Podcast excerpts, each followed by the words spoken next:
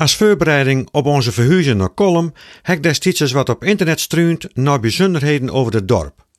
En doe die ook blikken dat in negentien dertien, het bouwjaar van ons huis, een Franse piloot een wedstrijd winnen hadden door in één dag vanuit Zuid-Frankrijk met zijn vliegtuigen de meeste kilometers te vliegen. Krap voor zijn zondergang landde hij in Grijden bij Kollum. Het was in die tijd wereldnijs. Ook kranten in Australië en Amerika namen het op in hun berichten. Maar toen ik vorig jaar voor het eerst eens in het Kollommen Museum was, vond ik niks over het voorval. Het zal al kunnen, zo zijn ze mee, dat er wat over in het documentatiecentrum te vinden was. Ik moest maar eens een middag komen en struin wat in de boeken om me. Maar er viel me die middag nog wat op in het prachtige museum. Aan ene muren hangt daar de portretten van alle burgemeesters die Kolommerland en Nieuw Kruisland had het, op ene na.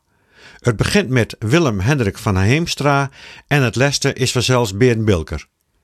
Twaalf burgemeesters in twee riegels van zes portretten. Maar er mist dus ene, want de burgemeester in de oorlogsjaren die zit er niet bij. Hij is weggelaten om reden hij lid was van de N S B.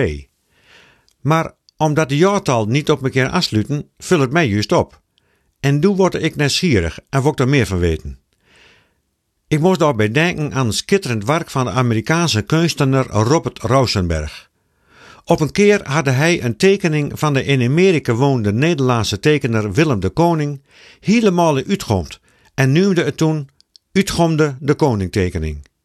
Dat werk hangt tegenwoordig als Erased de Kooning Drawing in het San Francisco Museum of Modern Art. Nu hoor ik het je maar zeggen. Een leeg vel papier, een uitgomde tekening en dat noemen ze kunst, dat kan mijn kind van drieën ook. Zo zal ik vroeger ook reageerd hebben. En dat is vaker het geval bij conceptuele kunst, waarbij het vernijdende idee belangrijker is als de uitvoering.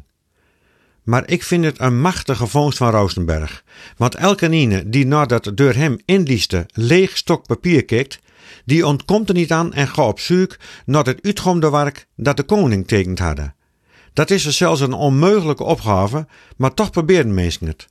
En de bezoekers kijken misschien nog wat meer en beter naar het lege stokpapier dan als de oorspronkelijke te- tekening van de koning er hangen zal. Datzelfde had ik dus, doe zo'n beetje met de burgemeester van wie geen foto in het museum hangt, Gerben Feitsma. Dat daarom ben ik de doe wat verder indeuken door het boekje van Oebele Fries over deze man te kopen.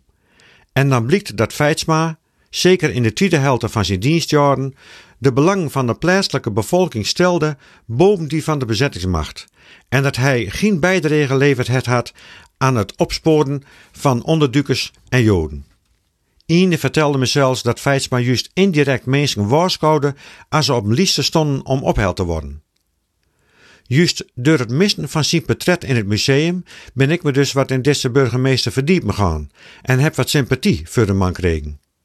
Ik denk niet dat dat de bedoeling was van het uitgommen van hem door het museum.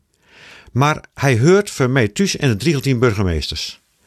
En als ze hem niet te vullen ere geven wilden, dan hadden ze een liefste tussen de andere burgemeesters hangen kunt, zonder foto, maar met wel zijn naam en de jaren dat hij burgemeester was. Daar zal dan bijzet worden kunnen waarom ze geen foto van hem zien laten wilden. Afgelopen weken waren we weer in het Kollommen Museum.